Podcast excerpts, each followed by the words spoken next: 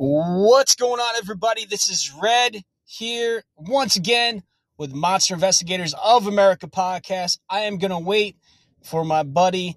Uh, I'm going to end up letting you know he's my co host for my brand new podcast, Working Class Podcast. I can't wait to get this up and going. We're going to be up and going in a couple weeks and super excited. So, as soon as he could sign on, unless he's having some kind of technical difficulties, and hopefully he's not. Um, we'll be good to go. It says two people are alive right now, so I'm assuming he's the number two. Hopefully he is, and uh, hopefully it should pop up soon. But we got a lot of stuff going on today. We're going to talk a little bit about the future podcast. Going to introduce you to the man, the myth, the legend, who's going to be my co-host as soon as he jumps on here. And we're going to go into, uh, and then we're going to be going into a little bit of questioning for my buddy, and we're going to see exactly if he has any background in what we talk about right here on this podcast, the MIA podcast. And we'll see what's going on. Sorry for the pausing. Um, Jeff, if you're on, hit the call in button. Um, you should have automatically got attached by uh, the invite I sent you. So hopefully we'll get that sorted out um, shortly. I'm going to check in with him real quick. Sorry if it goes quiet for a second. Uh, We'll see if he's able to connect. Um, hopefully he can. And sorry if you hear me texting, my bad.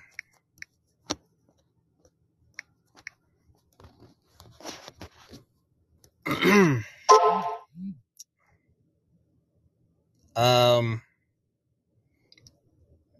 so all right, so you are on I'm not sure where the call in button is for you because I've only ever been a host uh, but it should be on the top of your screen, I believe, on on the laptop. If you're on the laptop, uh, you just hit call in. It's just say call in one through seven or one through eight, whatever it is. Um, or you just hit the link for it, and then it should pop up as well. Uh, we'll see. Um, nothing yet. Again, apologies, my bad. We're uh, trying to got some technical difficulties going on uh, right now. But super excited. It's going to be a lot of fun. And I hope everybody enjoys the show. Wow, you know what I just looked? I didn't realize there's over 4,000, almost almost 4,200 um, interactions with our podcast, which is kind of cool. I, I, think that's great. We're we're live uh, two, we're level two Wonderful. How are you doing today?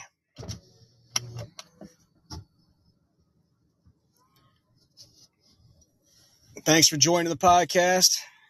Appreciate it. We're having a little bit of difficulties waiting for my co-host popping up. Hopefully, uh, soon. He's going to be the co-host for the Working Class podcast, and it's going to be a lot of different things. It's, of course, it's going to be about jobs. We're going to have people call in. We're going to talk about ourselves a little bit in the beginning, uh, let you know our history, but we're also going to talk about sports, um, movies, different stuff because, like I said, it's called a working class podcast, and we're going to concentrate solely on us, the working class, the people that actually go out and spend their hard, hard earned money on, uh, you know, different things, whether it's video games or uh, pay per views for sports or yeah. do they actually have pay per views anymore? That's a question I got to ask my buddy. I don't know what is going on. We're having some weird, uh, weird issues.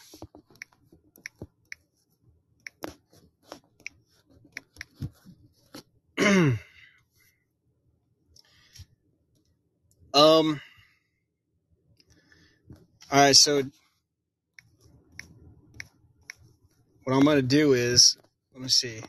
It should be showing me who's who's who's on right now. So let's take this real quick. Uh, all right.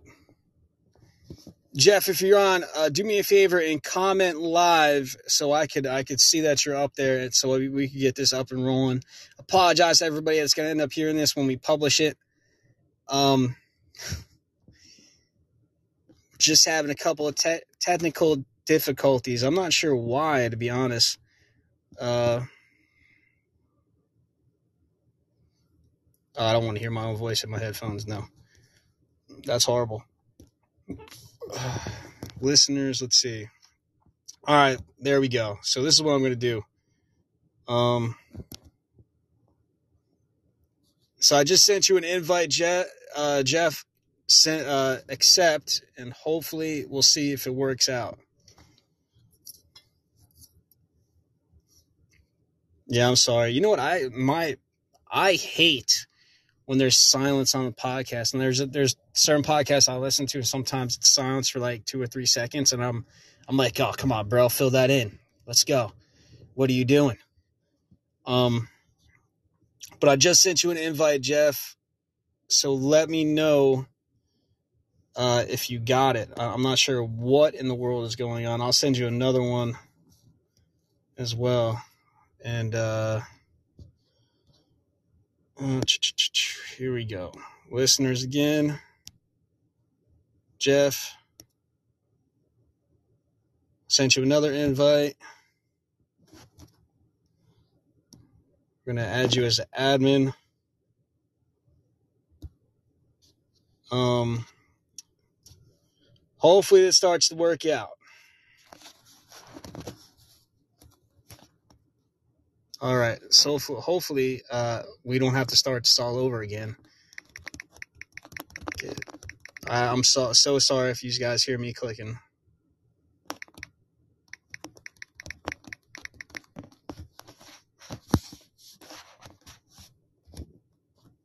Um, still having some technical difficulties here. Seven minutes and 32 seconds into the podcast.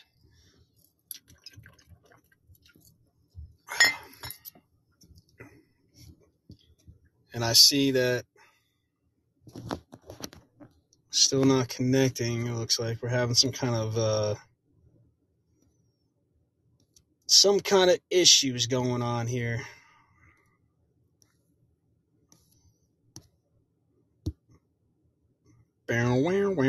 All right. Um. All right. So I guess what I'll do is I'm, I might shut down and try again if I we don't get this connected and, and up and running. Which I'm not sure what's going on. They actually seem like they changed this up a little bit as well. Uh, wow, that's so weird. Well, I mean, at least they uh,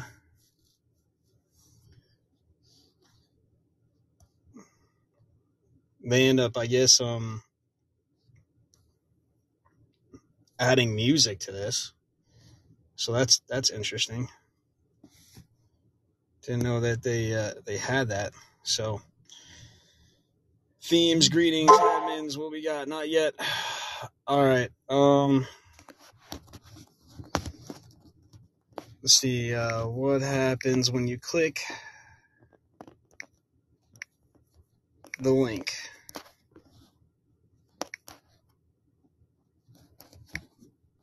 I don't know why space didn't go in there, but all right. There we go. I see Jeff in the live studio. So it says you're in the live studio. Now, hopefully, I mean, it could have just been maybe some kind of issue on my end. Hopefully, we could get you uh, up and going now. I'm going to send you another invite and we'll see if we can get it up and going.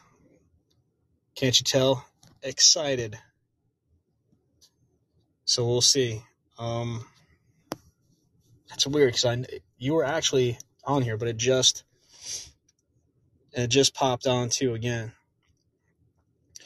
So I'm gonna read this little thing Uh, harassing, obscene, or racist content is prohibited, and I damn sure will not put up with any of that. Please be respectful when participating in a live show by using the call in feature. You understand that your voice may be recorded and published by the host. Uh, still working on my, um, yeah, that wasn't Jeff. Jeff! Uh, where you at, buddy? There we go. I don't know why I just it asked me to send you an invite. Um,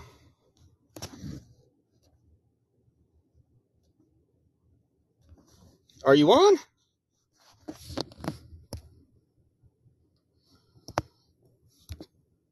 I don't know what is going on.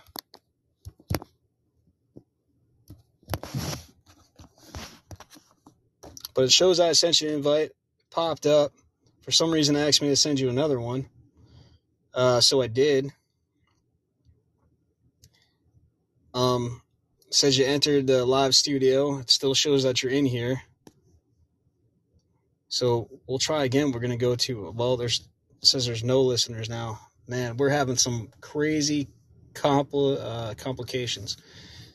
Let me see if for some reason, uh, listeners, admins, greetings, themes, recording unlisted. What is unlisted?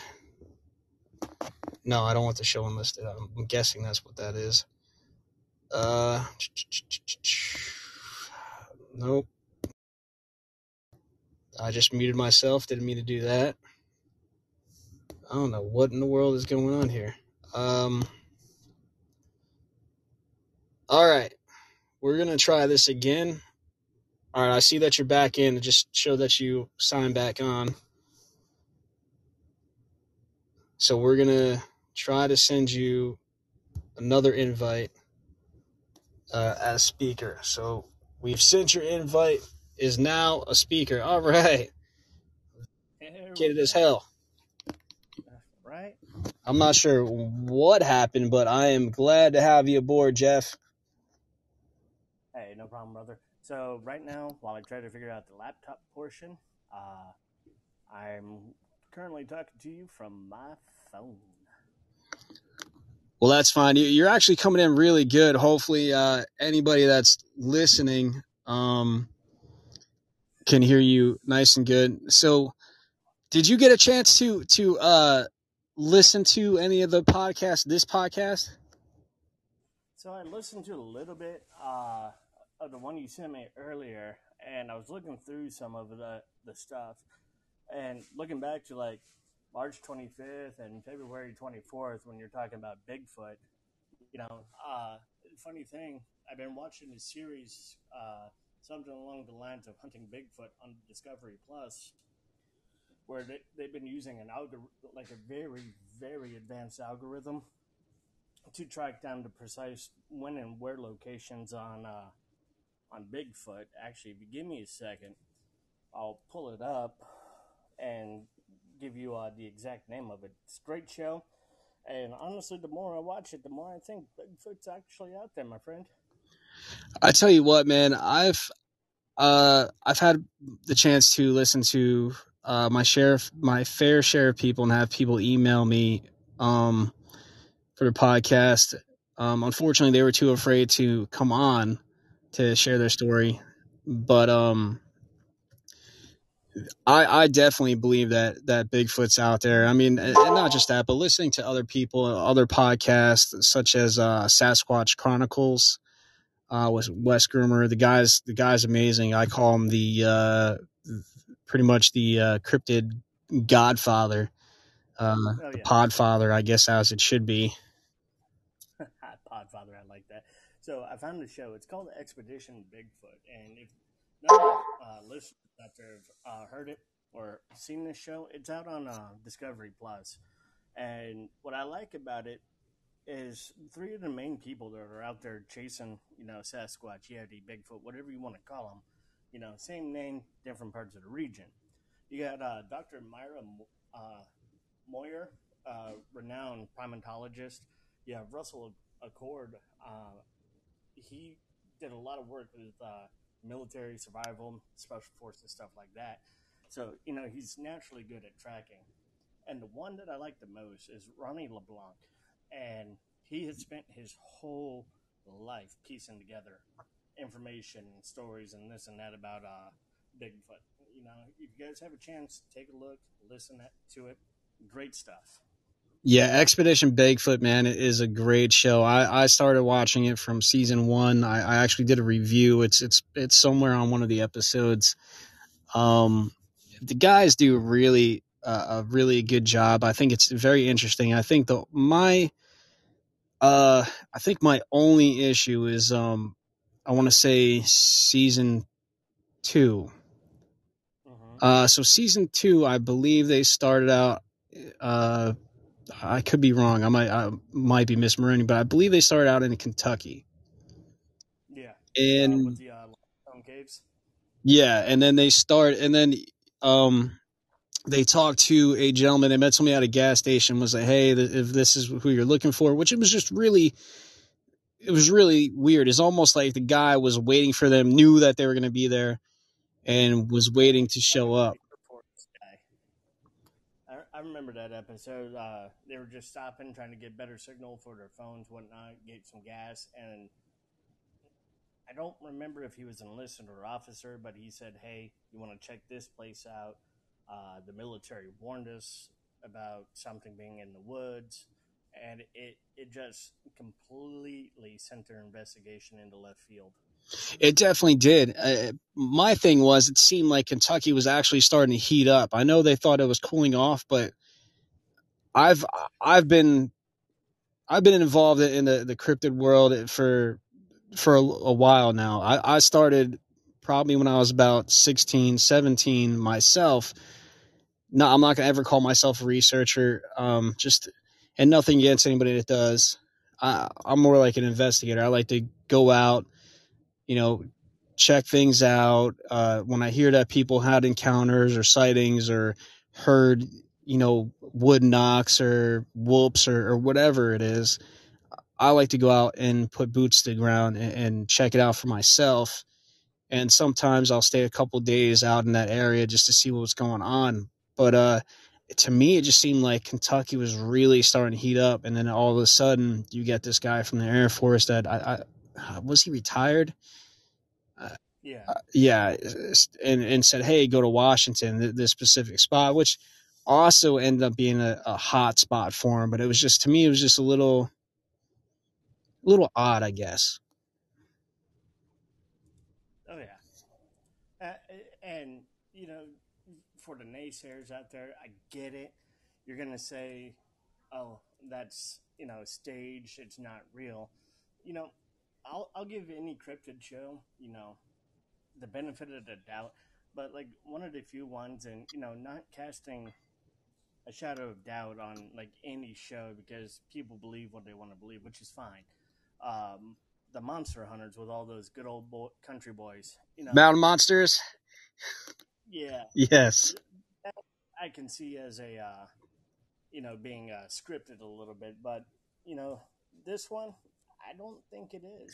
No, you know what? Uh, I, I, I personally don't know Russell. I know people that do know Russell, uh-huh. and Russell to me, uh, not just having the military background and have the survivalist background, but to me, he seems like a stand-up guy, and he just wouldn't be a part of something like that because Bigfoot has been a part of his life for a while. This is this show wasn't isn't just his first uh, interaction with the whole Bigfoot deal. Um, he's he actually throws a Bigfoot festival almost every single year.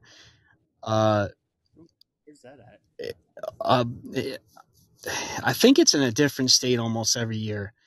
Uh, this year, I'm not sure if he did it. I heard that he got a little sick. He wasn't feeling too hot, so I'm not sure if he went through with it but every year he does he does it and he throws a hell of a Bigfoot festival. I, I, mean, people have nothing but great things to say, and I know some podcasts, some of the top guys in this field, uh, in this podcast, uh, which is in uh, natural science. and uh, they're in the one and two spot all the time, which is uh, Tony Merkel with the Confessionals, and uh, again Wes Germer with Sasquatch Chronicles. They've been there. They praise the guy. He, um, so I definitely take their word for it. Oh yeah. So, I mean, it, there, there's a lot of good stuff out there, and I'm saying, you know, I'm not saying 100% that there's something out there, but I will say this the amount.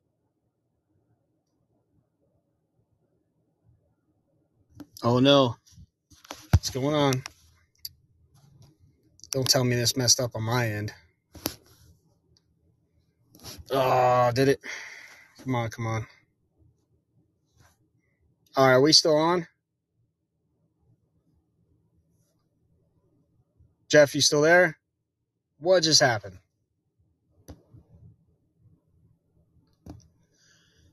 All right, I'm not sure what just happened. We somehow got disconnected. I'm gonna have to keep an eye on my on this. Normally, I do it on my laptop, uh, but I'm having a, a signal problem with the laptop.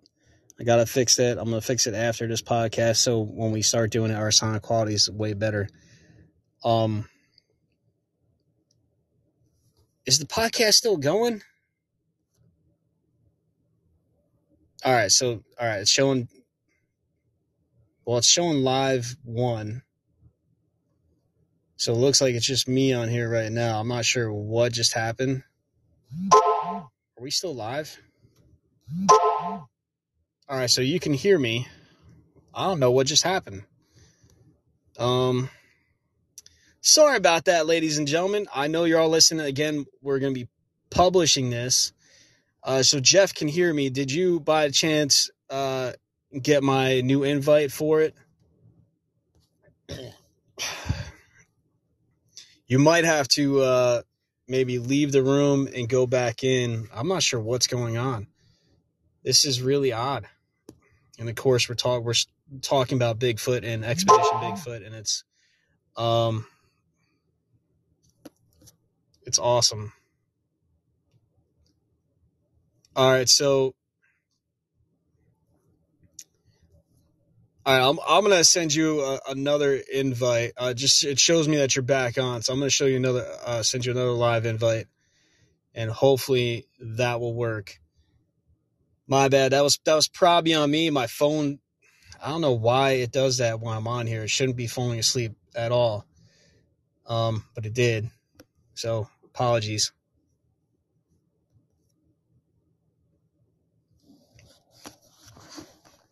All right.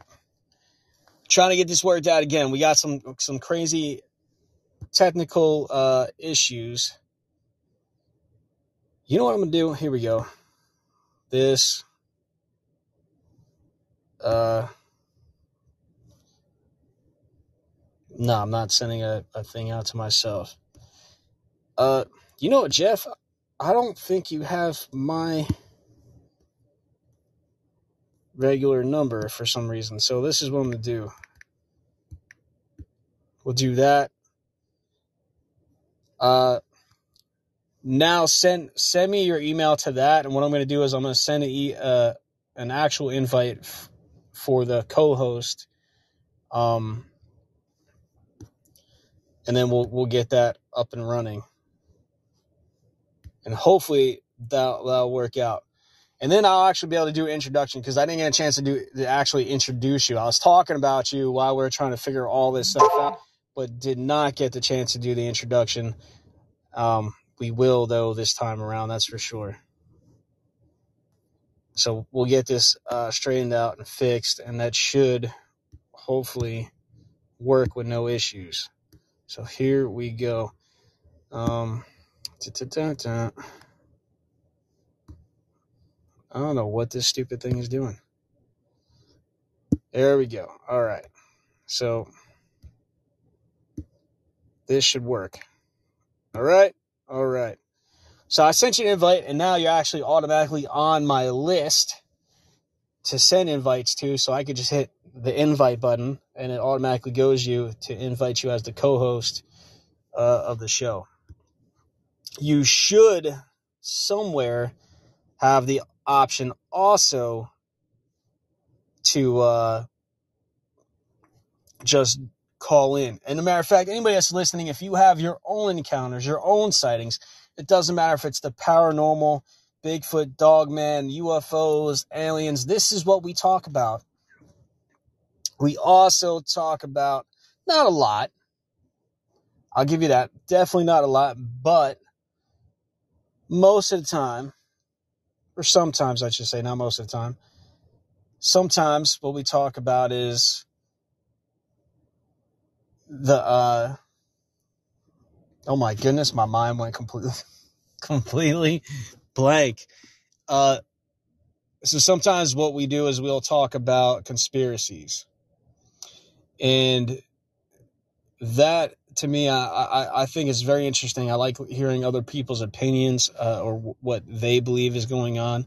So we we do dab a little bit in but mainly again the name of the show is monster investigators of america.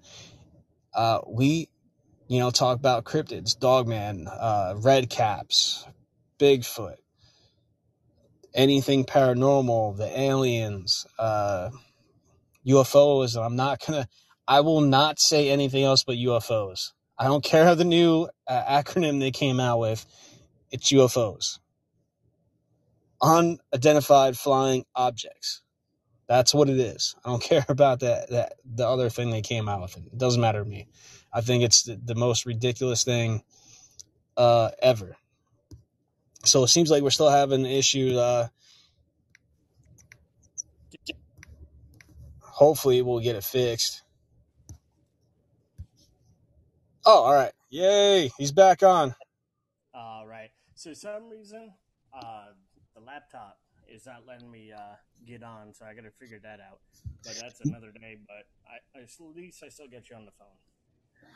It might be because uh, right now I'm on my phone. My my laptop's having issues as well, uh, or maybe it could be the site, and that might be why we're both having issues. Um, they might be doing some kind of update, and it's just strictly for the uh, computers. Um, maybe it's a possibility. So, and yes, I agree. With, uh, UFO. Yeah. I- Oh, uh, let me do this introduction. All right, so ladies and gentlemen, the one, the only, my bearded brother Jeff. Uh, he is going to be the co-host with me on our brand new podcast, and it's going to be called the Working Class Podcast. I hope once we get it up and doing uh, going, uh, we're going to be doing our first episode. You know, within the next couple weeks, me and him are going to get together and talk about when we're going to be able to do that. Uh, but hopefully, everybody enjoys it. The Working Class Podcast is for all of us. It's for everybody. It does not matter where you're from.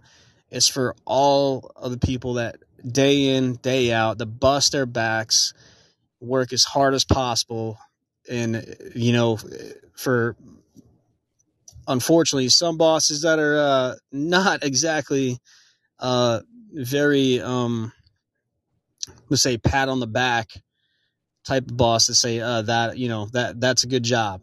So he's going to be my co-host for that. Right now, I'm introducing him here on my podcast, uh, Monster Investigators of America.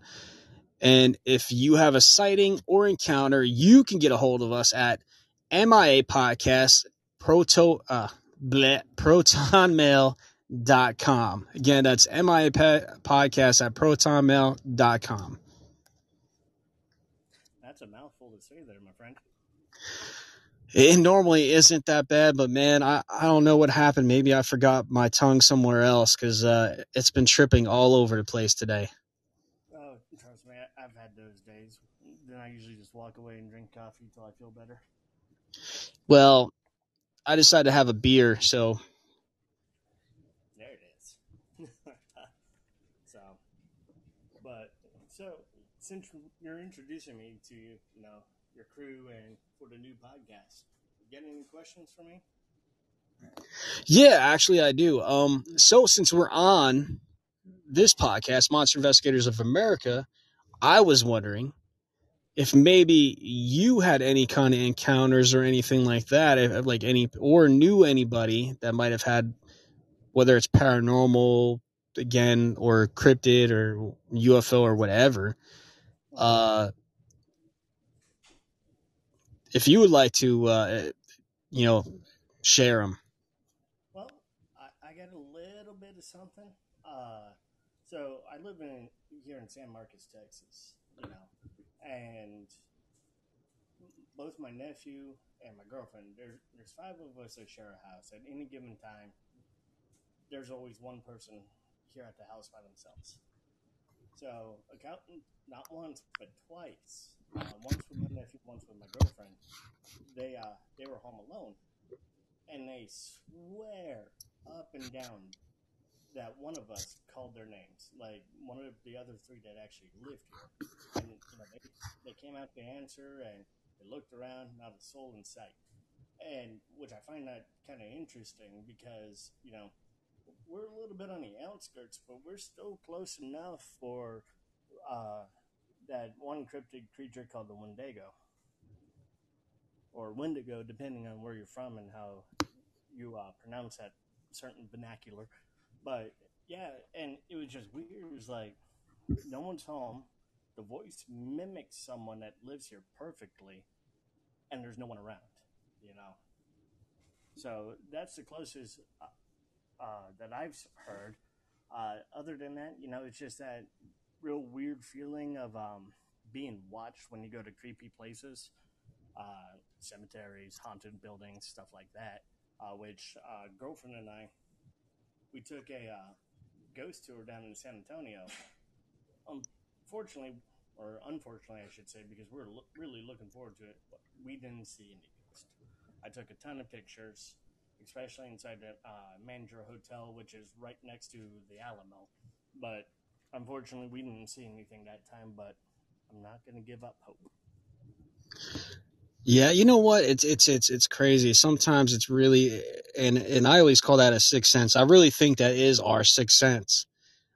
I I feel that whether we're out in the woods or we're home, you know, that we can tell when like a spidey sense hits and that's that something doesn't feel quite right.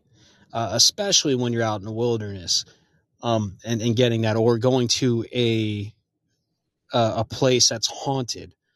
Um, it just something telling you, hey, you're not here by yourself. There's definitely something watching you.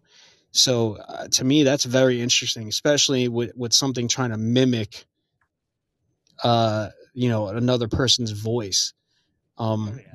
which is creepy. Oh, without a doubt, super creepy.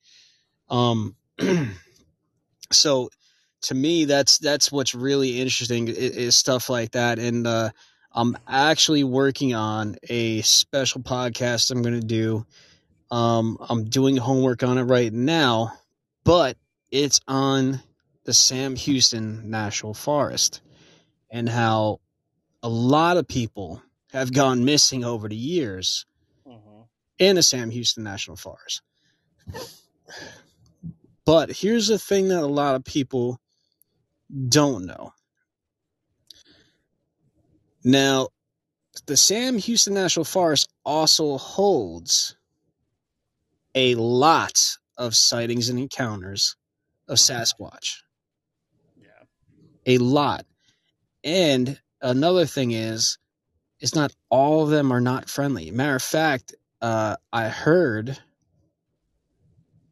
that a forest ranger said if you go on the other side of uh, what is it the other side of 20 uh-huh. um and then that goes across the sam the sam houston national forest uh you're going to encounter a clan that is not friendly whatsoever and have been known to take lives that's interesting because that's not the first time uh, you've heard about a Bigfoot type creature being, lack of a better term, call it hostile. Uh, up in, going back to the show that we were talking about earlier, Expedition Bigfoot, you have uh, that one report. Uh, one, it was in Rockies. Uh, I may get it wrong, but I to say it was like Denver, Montana, something like that. But they were high up in the mountains, and uh, they there was a story dating back 1800s time frame, give or take, and these miners were camping, and they said that these big hairy creatures were just pelting them and their camp. You know, they had it wasn't just like tents or anything, but they actually had like fortified cabins made, and these buildings and people were just getting pelted from the mountainside with rocks. You know, so You know, it's it's funny that you say that. I'm sure there's a, a couple of my listeners, uh, especially when this gets published, that their ears are going to perk when you say that because it's a very, very well known uh, story throughout the Sasquatch Bigfoot world. Um, and and they went through hell that night, absolute hell. They were trying to, you know, from where the story goes, that uh, they were trying to actually physically break into the cabin and go after these guys. Um, and there's there's another hostile story that, you know, uh, I believe it was Theodore Roosevelt. Um, in his book he wrote about, and he came across some hunters. Uh, one hunter survived, and and uh, the other ones got killed were killed off by by Sasquatch, by Bigfoot. Um, so all, and I'm not saying that all of them are hostile. I, I'm, I'm not. I, I personally believe that they're kind of like us. Some of us are really nice. Some of us you don't want to get mad, and others are just ruthless oh yeah. and Uh, don't care. I mean, yes, we we classify them as a type of primitive hominid. You know, something that resembles you and I, just you know, hundreds of times bigger. But at the same time, you, you got to think any wild animal, whether you encroach on territory, get too close to the young, a food source, you know, it's very competitive. And if you just look at the human race and how we're expanding out at an exponential rate, you know, yes, where I live, we got a ton of deer. I've seen some foxes. We're encroaching on nature left and right, which, you know, does it upset me? Eh, to an extent, but it's also, you know, in the name of progress. But at the same time, you know, you think not only are we pushing the natural animals that we know of, we may be pushing them out of their territory, and frankly, they're best. Oh, for sure. And, and it, eh, see, my thing is this: I I think that there's definitely other creatures out there that we just we just don't know, and they're they're, they're people's thing is always like, well, how can we never we never found a body, bro? You don't find bodies of bears. It's far and few in between that you see a body of a bear, but you know bears are real. Yeah, I mean, look at elephants. You know, we have that myth of an elephant graveyard, but no one has act other than elephants that have been poached and that you know of. You've never seen an, an elephant just die naturally, you know, in the woods or savannah, whatever Africa has. and that's the thing. I mean, it's and, talking about elephants. Elephants are actually known to bury the bodies, hmm and I, I mean that's that's a creature that doesn't have hands, doesn't have the ability to physically grab and, and do dirt, but they're still trying to bury the bodies. And I mean, you could go across. Uh, I was I was just watching a video the other day, a video about dogs and, and how dogs would come across certain other dead animals. Yeah. and for some reason deep inside they bury them. Hmm so if a dog can do it why couldn't a bigfoot? Well, I mean, even then, if you look at it, you, throughout history, y- you know, of the the sapiens, you know, whether it's the great primates, humans, and even if you go into like Neanderthals and stuff, like um, a while back, I watched this huge episode or series uh, talking about the evolution of man. You know, we as humans, we aren't the beginning, but we're a, a combination of all the bipedal hominids that have come before us. You know, Neanderthals, and you know, forgive me, but several of the others that no longer are around that died out. You know, before the ice age, during the ice age. It just it's evolution, man. Uh, you're talking about a creature. We're making the assumption that it, it 100% exists. That it's going to think and act like us to an extent. You know, the reports said, oh, they can build nests, they can use tools, they they know how to hunt and track. You know, what do humans do? You look at the early hunter gatherers; everything was primitive, but for some reason, we get the spark to increase our technology. They have not. You know, everyone's like, oh, well, monkeys never got that big. Well, you have the Gigantopithecus, you know, and very few fossils are found because they're that old, even though there's rumors that there might still be some. The oceans, the forests around the world. I mean, just look at the Amazon. Only what a small percentage of the entire Amazon has been mapped and explored. Other than that, we don't know what's out there. And that's true. I mean, but you can even go closer. You could go. You could look right here in the United States. Mm-hmm. We have a lot. I mean, a lot of land that has not been explored or touched by mankind whatsoever. Yeah. And it's definitely more than possible that that's where they're hanging out because they know we're not around. I mean, just up until uh, about six or seven months ago, they thought the wolverine, the honey, the, the, the badger was extinct, non-existent for over a hundred years. Mm-hmm. And then all of a sudden, somebody sees one on trail cam and then they go out and they go looking for it and they find them. I mean, they had to go deep in the forest, but they found them. And the reason why is because back in the, you know, the 1800s, late 1700s, they were hunted nonstop. Even the 1900s, when it, like right towards the beginning of the 1900s, they thought they were hunted for their furs. So they people thought they were done because they haven't seen them. The thing is, they they didn't die off; they adapted. Eventually, that's what's going to happen. They're going to adapt because they know they have to survive, and that's the only way that they'll that they'll survive.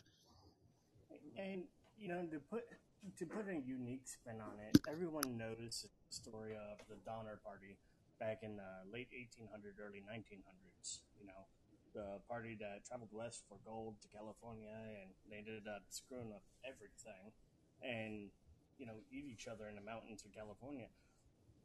We roughly knew where they were at, you know, but we still couldn't find them or exact spots for the longest time until, you know, just recently where they had a better idea based off of, of all things cross country running to figure it out. And they looked in an area that you know they've looked over before and they found a axe that was period correct for that time so you get all these years almost 100 125 years later that they finally actually found a legit location for part of the Donner Party. You know what I'm saying? So it's going back to what you said. There's so many places that we haven't explored, and we don't know. I mean, you look at the Sierra Nevadas, anywhere in Alaska, the Pacific Northwest. How much of that hasn't been touched by humans in over a hundred years, if at all? Exactly. And I, I was just uh, watching watching a special, um, and it's on Discovery Plus. Uh, it's uh, Killer Bigfoot, I think, in Alaska. Uh, so pretty much, I I forgot the name of the town off the top of my head, but they were building up this town in Alaska, and they started doing really good. It was you know made pretty much from fishing, a big mm-hmm. fishing town, but their whole goal was to make it a huge town. Yeah. Unfortunately, there was a Bigfoot that terrorized this town so much that everybody ended up leaving. And left for over, I think, 50 years.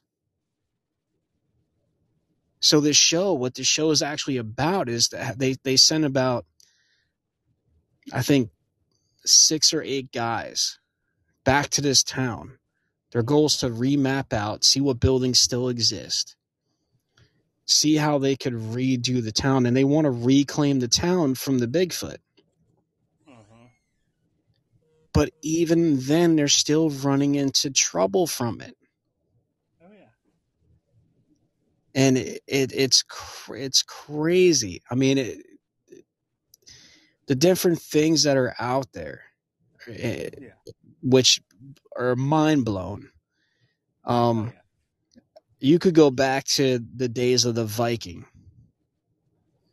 and there's stories about them fighting dogmen, hmm one on one fighting dogmen, army versus army. hmm uh, there's stories with them actually landing here in America before Christopher Columbus did Yeah. and fighting the forest giants. Oh yeah. I mean, the one thing I learned when you're looking at myth is, yes, in a way, is it myth? Sure, I'll give you that. But all stories start for a reason. You know, we have a limited imagination as human beings. It's extremely limited. Uh, if you look throughout Hollywood, every type of story has been done every genre has been done. But if you look at myth, everything started for a reason. So, did Zeus actually exist? Maybe. Did Ares, Odin, did they actually exist? Sure, why not? But how? How did it go from being an explanation for the times to mythology? You know what I'm saying? And going, you know, just touching back on Bigfoot, I'm looking at a website for the sake of sorting incises. I'm looking at patch.com. And the headline that I'm looking at Texas, among best places for Bigfoot sightings. Lone Star State ranked eighth in a travel channel list of places where residents are most likely to see the elusive hairy creature. And not shocking whatsoever to me. That is not shocking. No, I mean, hell, probably half of them live in one of the caves around here. I mean, I, I'm not sure if, if I told you this. I know you knew I had the land out out out west in in Truscott. Um, but when we went out there, there was some stuff that happened that I cannot explain. I tried to because at the time, uh, my fiance was with me at that time, and the tent was going crazy, absolutely insane. Now I told her it was the wind. I knew it wasn't the wind. no, you just I- sleep at. Yeah, I, I told her it was the wind though. So I, after a while, I grabbed my carbine, unzip the tent, I step outside, and all of a sudden, it stops. hmm Later on, the next day, she wakes me up about three thirty in the morning. Is telling me that somebody's on our land. I'm like, what do you what do you mean somebody's on the land? She goes, there is a green light over in the distance. So of course we you know you have the little side windows on the tent. So I looked outside the tent, peeked my head over, and I'm like, well, son of a bitch, there's a green light outside. Oh. Now it wasn't right outside like I thought she was saying. It was probably about hundred yards away, Yeah. but close enough for me to see. And I'm sitting there staring at it. I'm like, seeing how it's moving, and I'm like, well, damn, that doesn't that doesn't make any sense. Now this hair this area my where my land is is super hilly. hmm Like you could you could probably make it a couple steps if you're lucky at nighttime. But any more than that, you're breaking your ankle without a light. hmm So I decided I was like, all right, well, I'm grabbing my carbine and got a scope on it. Let me just take a look to see if I could, you know, maybe see an arm, see, you know, a head. Because a lot of the times, uh, what happens, this stupid thing, tell, don't tell me I got disconnected. I'll be so pissed off. nah, I can still hear you. All right, awesome. So a lot of times what happens is is that you take a look and like say a lantern for instance, right? The lantern will have a glow and it'll show the, at the very least the outline of a person. hmm Or, you know, the same same thing with the, the the military lights, the red light, the green light. It'll still have a beam of light. Yeah. This was not the case. There was no beam, no glow. It was strictly just this light illuminating Oh yeah. around itself. And I'm trying to get this damn thing on camera, trying to take pictures of it, trying to take a video of it. And all of a sudden, there's a red light that appears. hmm The red light showed up. And I end up putting the video up on it, and I'll, I'll probably do it again. I'll attach it to this since we're talking about it now, so everybody can see what we're talking about. Um, I'm sitting here looking at it, and I got my scope on, and I'm like, "Well, son of a bitch! I don't see nobody's arm attached to this damn thing. hmm I definitely don't see a face. What the hell is this?" And it, there's, there's just some things that we cannot explain. Oh. Some things we just don't know. Like you, you have to take. You sit there and you go through a checklist when you see stuff that you're not 100 percent sure about. With the lights, with me, it was like, all right, is it a lantern? Check, no. Is it a regular light? Definitely not. No beam, no nothing going on. Is it a human carrying this thing? No, because they would have fell, busted their ass, and broke their leg, and I would have had to come and help them out. Oh yeah. Um, I mean, just going back to the lights, like I work at Cabela's, all right. You know, the, a hunting outfitting store, and I've I've looked at these lights.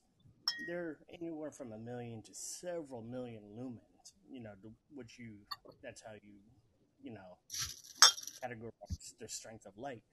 Everything puts out a beam that you can see from Mars almost. You know, uh, you turn it on and you have you know 10 o'clock in the morning light all around you so you saying that you see a light that doesn't look like a glow of a lantern which we've all seen most of us have been camping hunting fishing whatever and we've used it and no one's going to use a very dim lit flashlight no we're, we're humans we're not meant to see in the dark we need to see what's around us and to no beam dude, I think you found something. yeah, man. I, you know what? Uh, and again, I, I, I, I did the video, and I, I honestly don't even remember the red light. I didn't remember red light. It was just, it was a happy coincidence type of thing where I was going through my pictures, and I was like, oh wow, I got, I got a video, and I remember trying to do a video of the green light. Yeah. That I remember. Mm-hmm. I do not remember taking this video of this red light. Yeah. And even at that time when I found it, I'm like, Alicia, do you remember a red light? And she goes, No, I I, I don't no, I remember the green light. And for a split second in one of the videos, you could see the green light on like in the in the middle ish of the screen. Mm-hmm. But that's for a split second. Now, there are legends and myths that entail of lights also going hand to hand with Bigfoot. There's legends and myths of lights going uh, you know, it being fairies, Yeah. um, or just Or lights. that light to mess with you and lead you to something that's you're not going to like the outcome of. And, and trust me, I, I'm always that guy that was like, is always like, all right, let's go check this out. Uh-huh. I wanted to go check it out, but there there was actually a voice in the back of my head to say, "Hey, just stay stay put here. Do not go and check it out." And I, I also figured too, because in the back of my head, I'm like, well, if there are people out here on the land, I don't want to walk up there and check it out and, and they make it to the tent. Even though that I had my dogs there, and I'm pretty sure my dogs would chew somebody the hell up. Uh-huh. I didn't want to risk it because somebody else was like somebody else that I, you know, couldn't really defend themselves was with me. And I don't want to leave them vulnerable. And that's always my thing. Like I, I try to look out for the other person with me. Now, if I know that somebody else is with me and we're, you know, we're both fine, we could, we could split up for us a couple of minutes and we'll be okay. Uh-huh. We can handle ourselves. And that's a different story. Oh, yeah. but man, I, just to me, there there's things on this planet you just can't simply explain, and a lot of people are like, "Well, nah, there's no way that that Sasquatch exists. There's no way that uh, Dogman exists. There's no way that any of these thing other things exist." But when until you see it again, and I was probably honestly in the camp of not believing about these lights because these lights are, are a thing, and a lot of people report them, whether it's with Bigfoot or with UFOs or, or, or whatever, with the, the fairies or whatever it might be. Well, I mean, you're gonna look at you know, just we're gonna forget the whole world for right now and just focus on Texas. Just here in Texas alone, if you go out west, more towards the southwest, like you're headed towards El Paso, you have the city of uh, Marfa, Texas, which is famous for these glowing lights. You know, on this out in the desert. So you get those.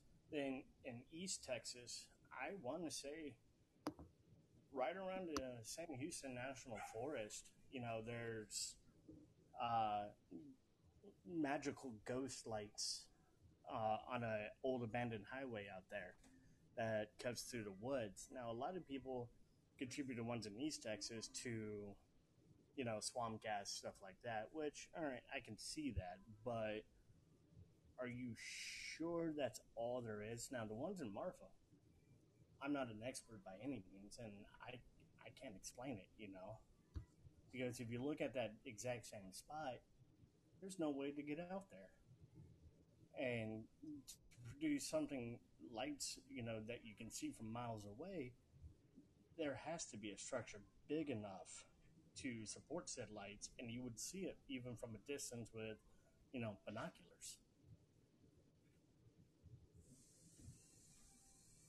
Yeah, and I, I agree with that too. It's to there when it comes to, to the lights or the ghost lights or, or really uh, anything like that whatsoever.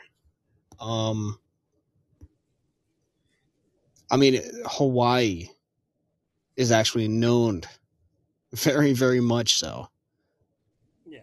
for these ghost lights, and and they say that it's actually uh, the, the the marchers, the warriors, and, and supposedly, as legend has it, if you see this and you encounter it, I, I think it's if like if one of them looks at you or something like that, then you're in trouble. Um, but I mean, we all have. Uh, Texas has has a, a bunch of different. I mean, even locally here, uh, you have the Goat Man, which is in in Denton. Um, and, and I'm actually I'm, I'm gonna try to do something with with that as well. I'm, I'm trying to get some boots on the ground and check out that. But pretty much what it is is is that uh, the Goat Man lures you to the train tracks hmm that are on top. It, it's not just train tracks that are on the ground. It's a train track that, that's bridging across, you know, from one part of land to the other. I've seen many uh, paranormal episodes about that, and you know, just looking up, you know, since I can't use the laptop for the podcast itself, You know, I, I'm looking up, you know, just urban legends here in Texas. You got the Black Eyed Children of Amarillo. You got the Candy Lady in Terrell, Texas. Uh, I know down here in San Marcos, uh, along the San Marcos River, there's a story that there's a Civil War soldier that is pretty much guarding a bridge, waiting for his brother to come home. You know, and it just how do you scientifically prove that something's real or not? You know, what is the scientific process to prove that ghosts exist, that Chupacabra, the wind, the Wendigo, the Skinwalkers, or you know, even Bigfoot himself or herself in this case, you know, what do we need to scientifically prove that they exist? And that's where we lose consensus on if something's real or not. Is there's no definitive definition on how to scientifically prove it. Well, that's the thing. I mean, it, the scientists keep on changing the platform of how you prove if something's real or not mm-hmm. repeatedly. And it's making it harder and harder and harder. There's a lot of evidence Uh-huh. of Bigfoot being real um, through tracks with pictures, uh, cast. Um, I mean the Bob the Bob Gimlin film, right? Uh-huh. Yeah, That that they recorded. I think it was 1967. I'm sorry, but uh, wh- whoever believes that is real needs a reality check. I mean, not real. I'm sorry. Whoever thinks that's fake needs a reality check. Whoever thinks it's not real needs a reality check. Oh yeah. Because if you look at the technology of that time, at the same time period, the best movie that came out, the most technology movie that came out was Planet of the Apes. Uh-huh. Look at that costume. Now look at the film with Patty in it. Uh-huh. and you could see the muscles of this creature. You could see how it's flexing, how it does, how how the muscles stop flexing. You could see the movement. You can't fake that. Even with today's technology, it's not easy to fake. Uh-uh. It's super hard to do. But in, uh, I'm gonna say 99% impossible at that time to fake. They just didn't have the techno. They don't. They didn't have no CGI. They couldn't fake that kind of movement. That's a natural movement that the body makes when you're moving. The the flexing of the legs, the flexing of the back, the arms when you're moving them. It's just not possible. Oh yeah. And I mean, I'm pulling up the uh, Robert film, you know, specifically, or something that shows it, and no one has it. That gait is way too natural for anyone to have, you know. Yeah, I mean, don't get me. There's people that came and were are, are were saying, "Oh, I was the guy that was uh, in the suit," or there's a guy that said, "Oh, I made the suit," and this is the person that wore it. There's there's even a film that broke that breaks it down. I, I did a uh, a pot. I did an episode last year of how some of these so-called experts uh, were trying to say it was fake. And when you look at this stupid suit that this guy had. you knew right away that was not, that just wasn't it. Like, come on, man. You're, you're to bring this stupid suit out that you could tell is just the worst looking fake gorilla suit ever. Right. And then you're to say it was a Bigfoot suit. And then you're to say this other guy that did that, this other guy was the actor of it. Mm-hmm. it just doesn't it doesn't make sense number one our our bodies cannot naturally move that way No. because when they move it, it I know it sounds like a lot of people say it moves like like they're gliding. Mhm. And when they say that, they don't really mean gliding. They just mean that like with us when we're walking, we we go up and down. That's our movement. Uh, that's just the way that we walk. So when these move, their bodies don't go up and down like that. It's just straight. I was in the military for eight years, and one of the drill sergeants told me the hardest thing to get someone to do is to get them to walk without bouncing. You know, because, like you said, that's our natural movement, and get us to all walk without bouncing took weeks, and even then, there was still a little bit of bounce when we walked. You know, because you, you can't take that out, out of our nature. And as far as the, you know, making of the suit, okay, again, looking at the uh, Gimlin film, you know, there is no way in hell that suit was made. If, you know, going on their side. I mean, you, you look at the taxidermy of deer and moose and everything, and we haven't perfected that, and it's not moving, you know? Exactly. And that's that's the thing. I mean, even if you just went on that film by itself, hmm that's a real creature. Yeah. That right there should be more than enough evidence. Cuz there there's been so many professionals that tried to break that down and tried to say that was fake and then nobody has ever been able to say that. Of course there's going to be people coming out saying it because number 1, the government or people higher than the government does not want you to know that they exist and definitely back then didn't want you to know they existed Oh, yeah.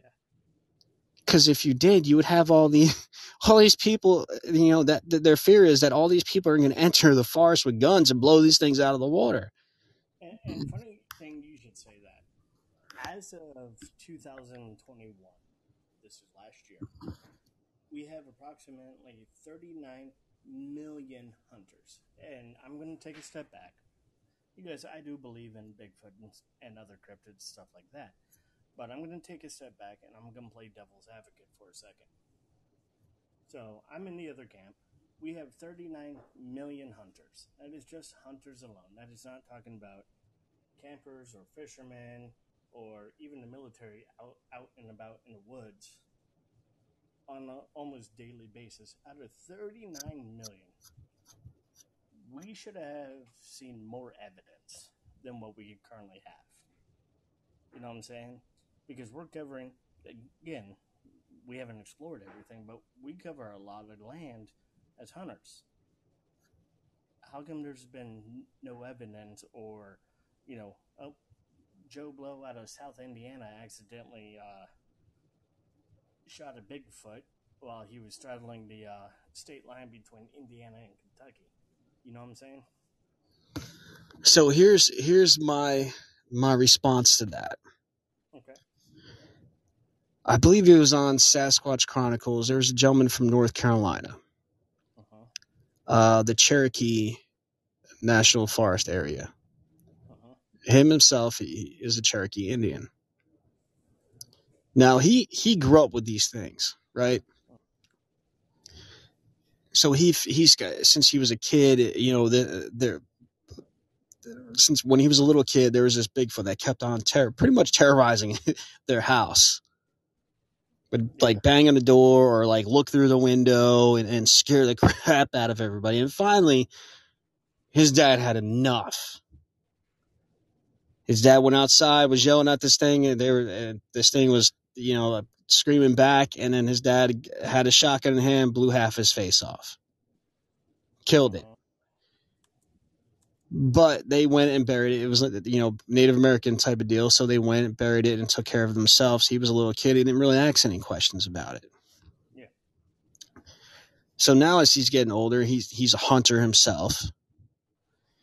He's done plenty of tracking. He knows about these things. He's seen. He he went one time hunting with his uncle out in the mountains over there, and they shot this deer. Right, they the deer was down. They went to start doing the whole process of it and then out of nowhere, his uncle knocks him on his ass because he's trying to get his attention. Yeah. And he's like, uh, uh, and he goes, "Yeah, okay, bear. Let me tell you, there's a bear behind me. Whatever." Well, this guy turns around because he thought his uncle was messing with him, and it's a Bigfoot. Oh Now, this Bigfoot doesn't do anything, you know, messed up. He he grabs the deer that they just killed, Mhm. legitly rips it in half, throws half of it on his shoulder, and throws the other half at their feet. Mhm. Well, later on, because he's known for this kind of stuff, uh, years go by, he gets a message. Hey, uh, I have a friend, her husband went missing. He went, quote unquote, squatching at, his normal spot. Uh, he normally goes for four or five days. He's been gone for a week and a half. Can you please go up there and check on him? Okay. Uh, you know, why don't you call the authorities and such thing? She goes, well, I just don't want to bother him because of what's going, you know, because what he went there to do, and they're going to think that, you know, he's crazy or whatever. Yeah. So he says, all right, that's no problem. So him and another friend that's part of, is a member of, of some kind of, of law enforcement, whether he's part of the forestry or, or maybe the local law enforcement. They didn't really go into detail because he didn't want to get his friend in trouble. Yeah. So him and his friend go out there and they they, they look up and they see that they see uh, the guy's truck. Well, the first thing they see is that there the windshield is smashed. There's a big giant dent on the hood. That that you could tell a body was thrown in. The car door was open. They didn't really look too much into it. They just were like, all right, well, obviously he must be here. So, and it thought that maybe something else happened. So they're they're looking. They make it to his camp.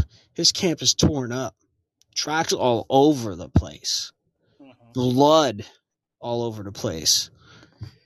Uh, the first thing they find is his rifle.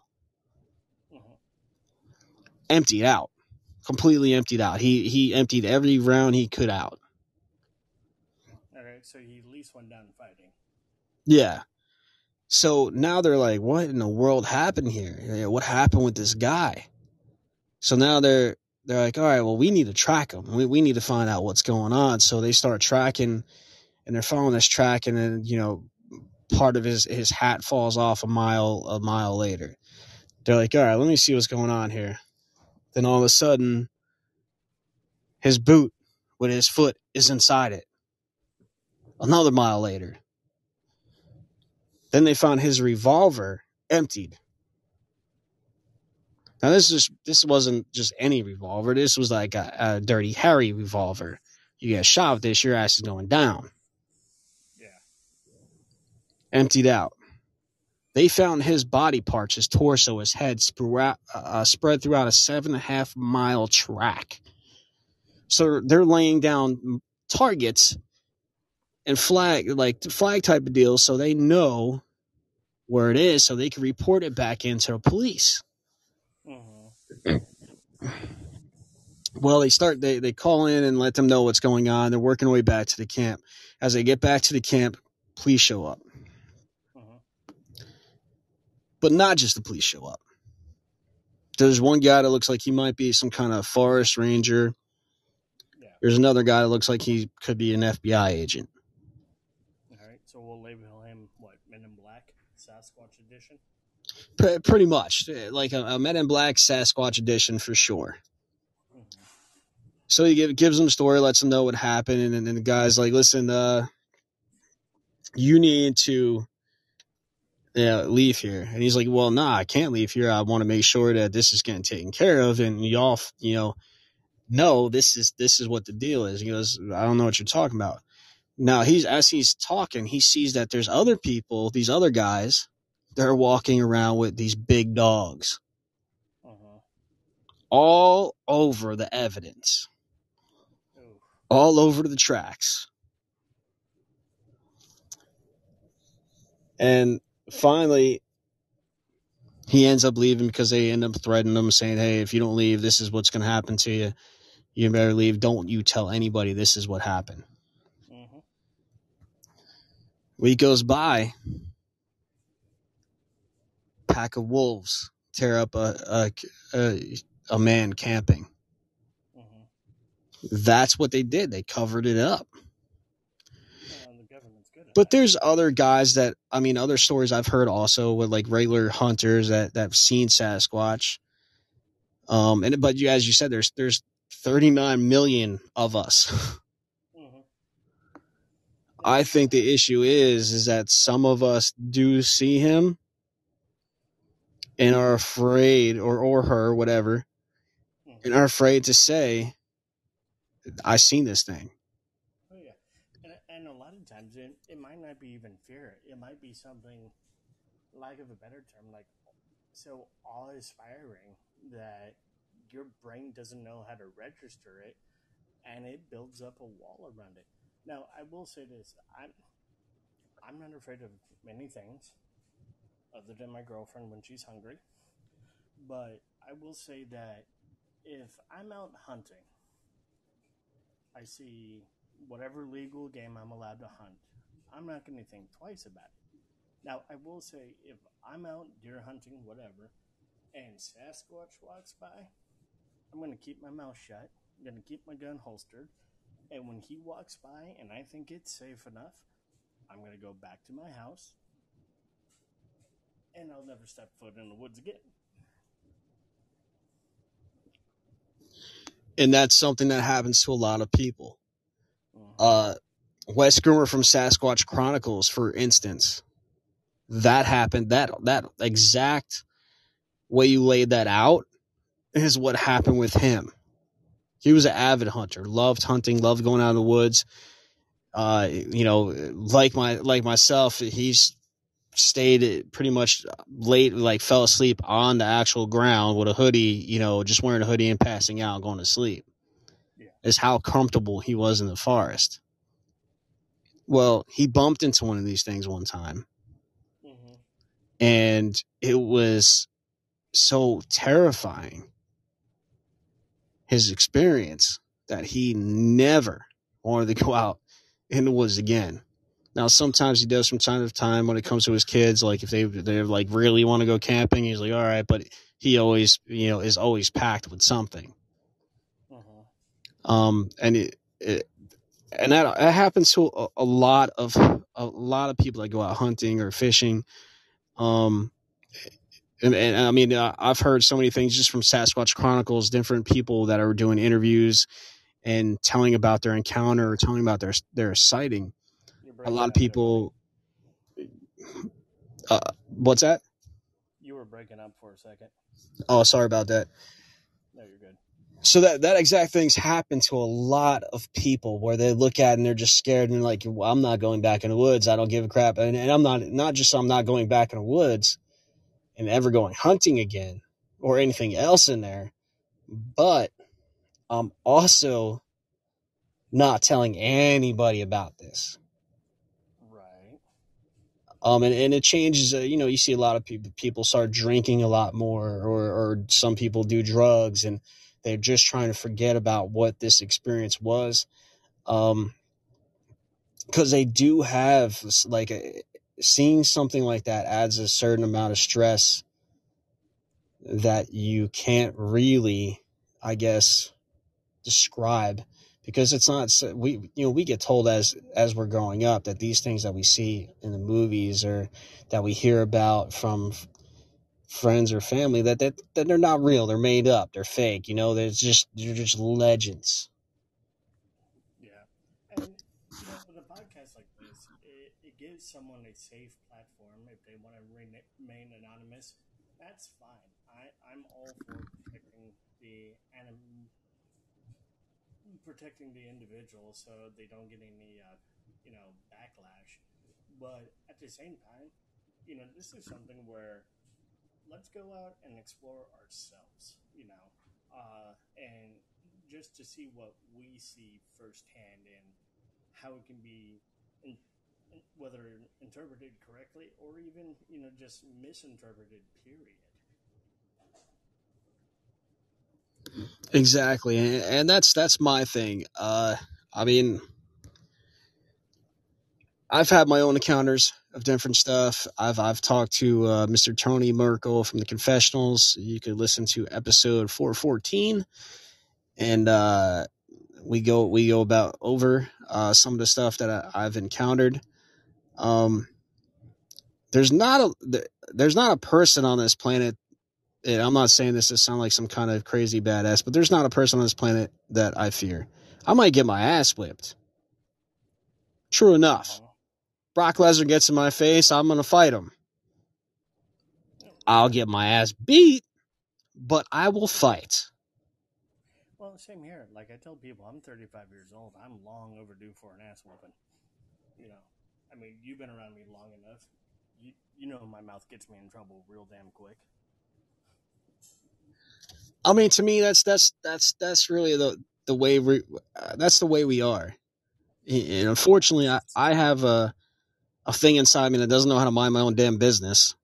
Uh-huh. So if I see somebody acting stupid or maybe threaten a girl or hit a girl or hitting kids or, or, or, something like that, I don't know how to mind my business. It's just not inside me. I don't know how to stop myself from doing something. I've, I've done it time and time again. Oh, yeah. But and I think that's all of us, to be honest something like like this it's i think it's really hard to for a decent amount of people uh-huh.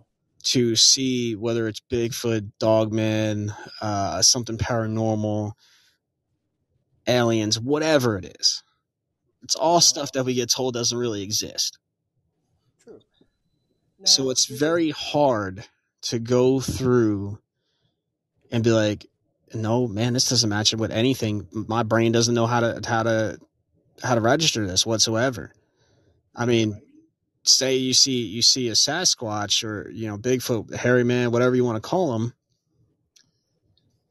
Your brain goes through a checklist. Is that a bear? No, definitely not a bear. Human, uh, hmm, maybe a human wearing a, you know,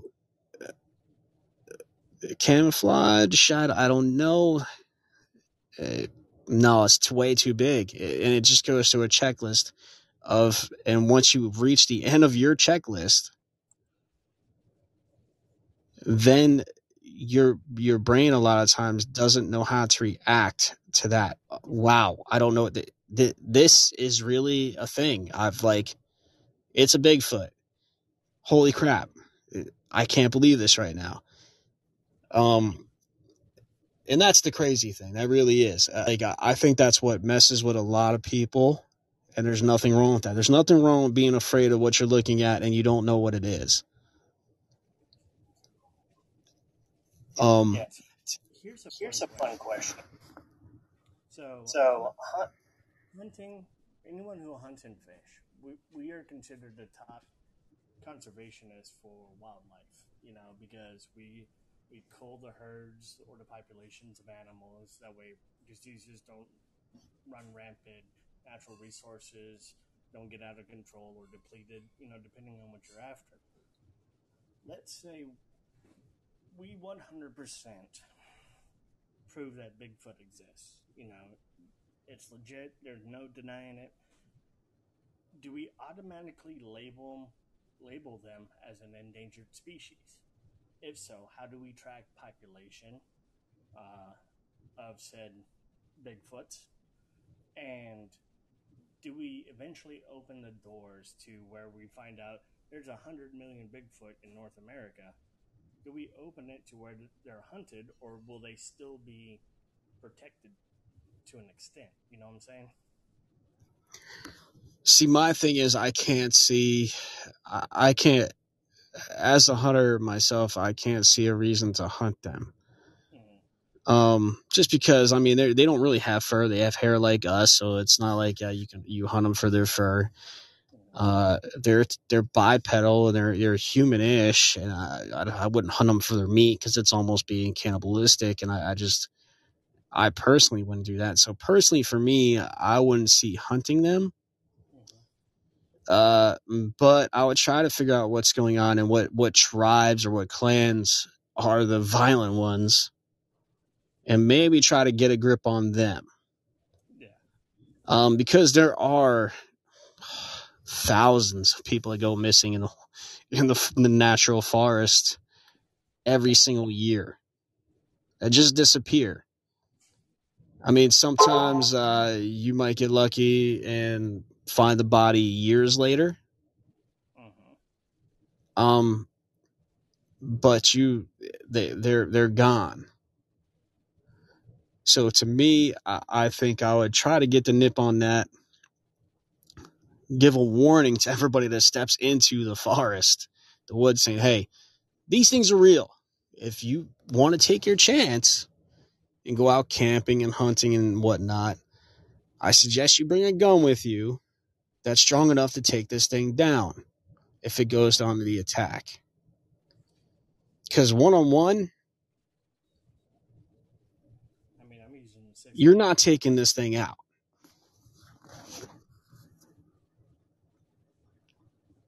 Oh yeah, that's one of those things where you have to shoot to kill. If you wound it, you're so so screwed. And from everything that I've heard, it's very, very far and few in between that they travel on their own. Yeah. So they're always traveling with at least two. I've heard many stories where uh, people have encounters and they've had guns on them hmm and they've heard them trying to, you know, attack them from behind. hmm And then you have to try to counter that. I mean, especially if you're out there by yourself and you're dealing with something like this, it's a bad move. It's a very bad move. Uh, I I think I think they have a defensive mechanism. There there's a thing that they call mind speak. I didn't really pay a lot of attention to it until Les Stroud hmm from Survivorman Yeah. mentioned this and said that he's actually heard mind speak from one of these uh, creatures. hmm Now, he, he has nothing to gain with saying this, zero, and has everything to lose Yeah. because he's famous. He also ha- he also plays music. Um, you know, so he he has a lot of stuff to lose, and he had he came out and said, "Hey, I've I've heard this mind speak." hmm Now, to me, what I personally think is, you you, hear some hunters saying, "Oh, I got it in my sights, and I, I just I couldn't kill it because it was it's too much of a human like." I think that that kind of implants. I think it kind of implants something in your head saying, "Hey, please don't shoot me. I'm I'm just like one of you." Yeah. There's also hunters and people that encountered this that had a gun to it and said, "I didn't shoot it because uh, some told me if I shot it, I'm not going to kill it and it's going to kill me." hmm That make it seem like it's unkillable, un you know, penetrable. So it, it's it's a lot of different stuff to me that I think that's a that's a, a actual defensive mechanism that they have is why they they don't you don't hear a lot of people saying they killed them. Now you you hear it from time to time some people saying they shot and killed them. Uh, some even say they buried the body. Yeah. Uh, others saying they shot him and couldn't find the body afterwards.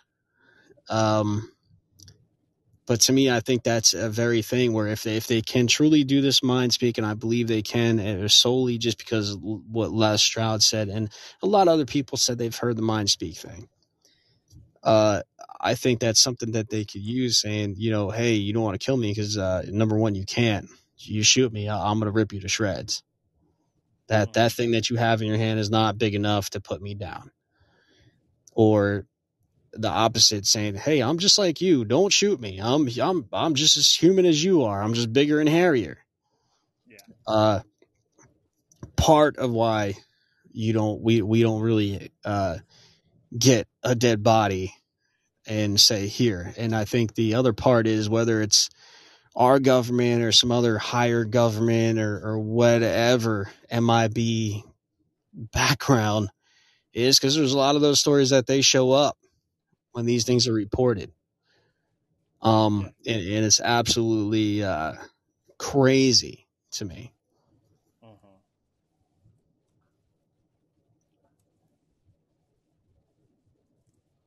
Uh, and then there's other places their their version of Bigfoot. I mean, you look at what is it, Nepal, and they call them the Yeti. I mean, same basic creature, just different name, and they have almost a religious view of them, you know, and, um, worshiping them to some extent. I mean, they have one supposed uh, scalp of a Yeti that is locked away in a uh, a shrine.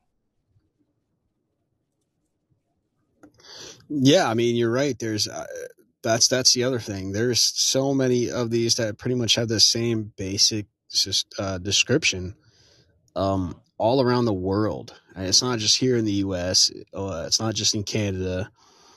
It, it, it's in China. It's in Russia. It's all over the place.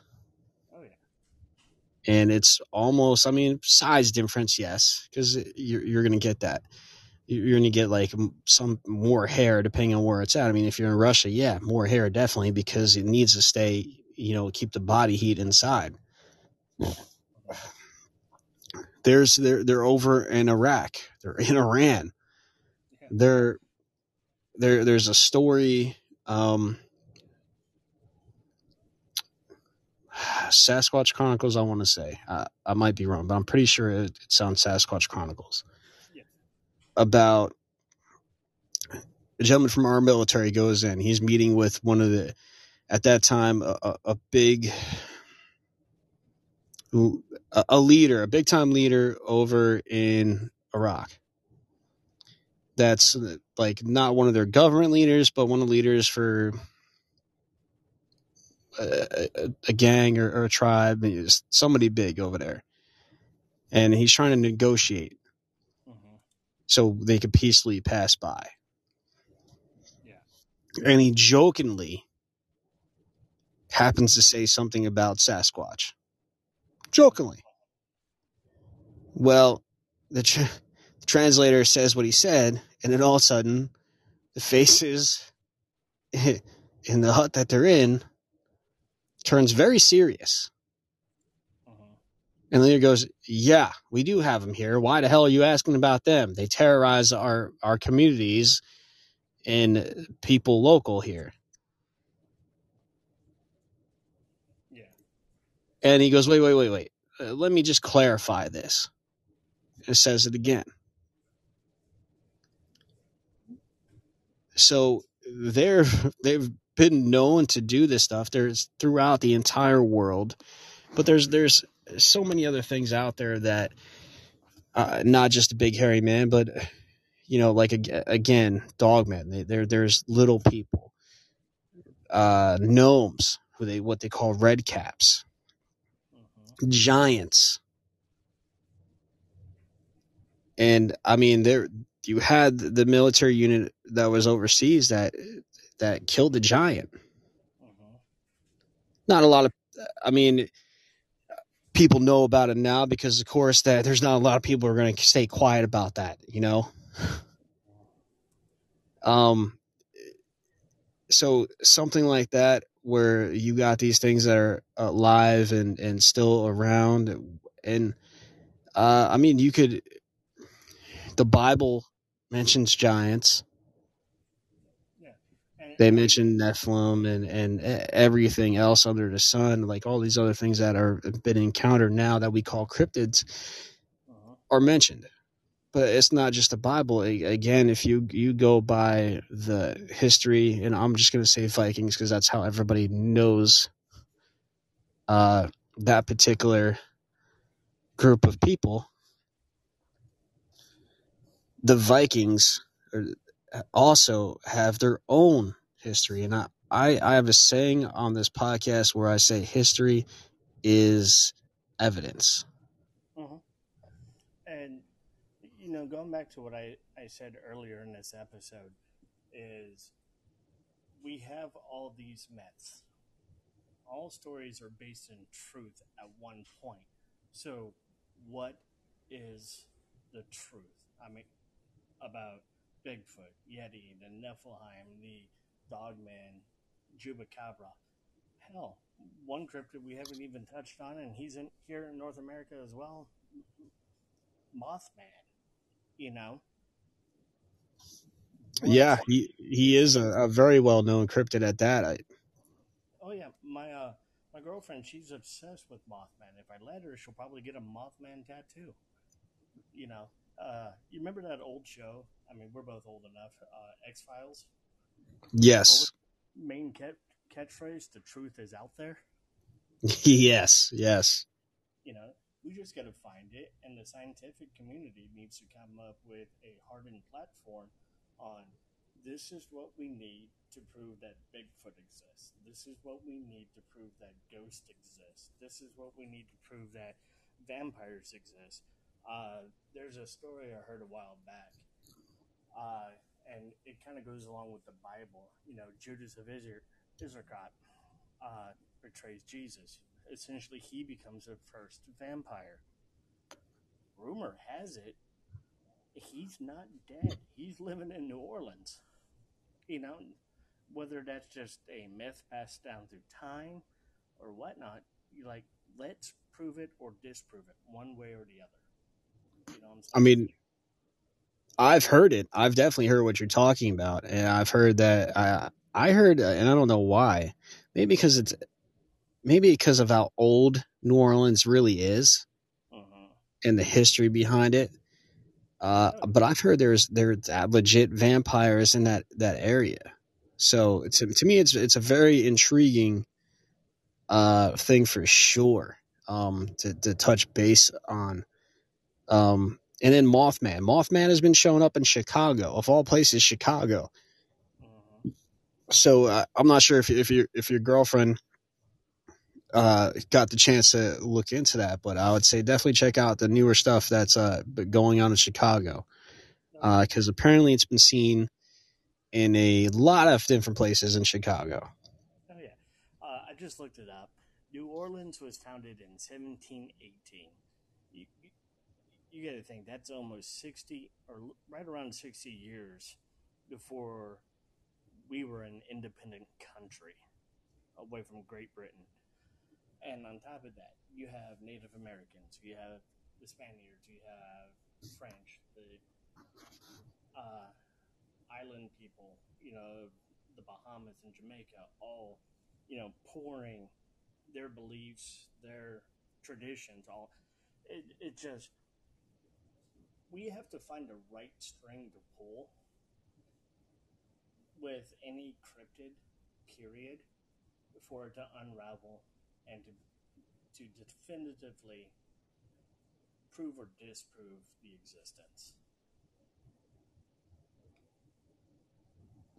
I agree hundred percent, and I, I think uh, I think some things are going to be way way harder to prove than others. Um,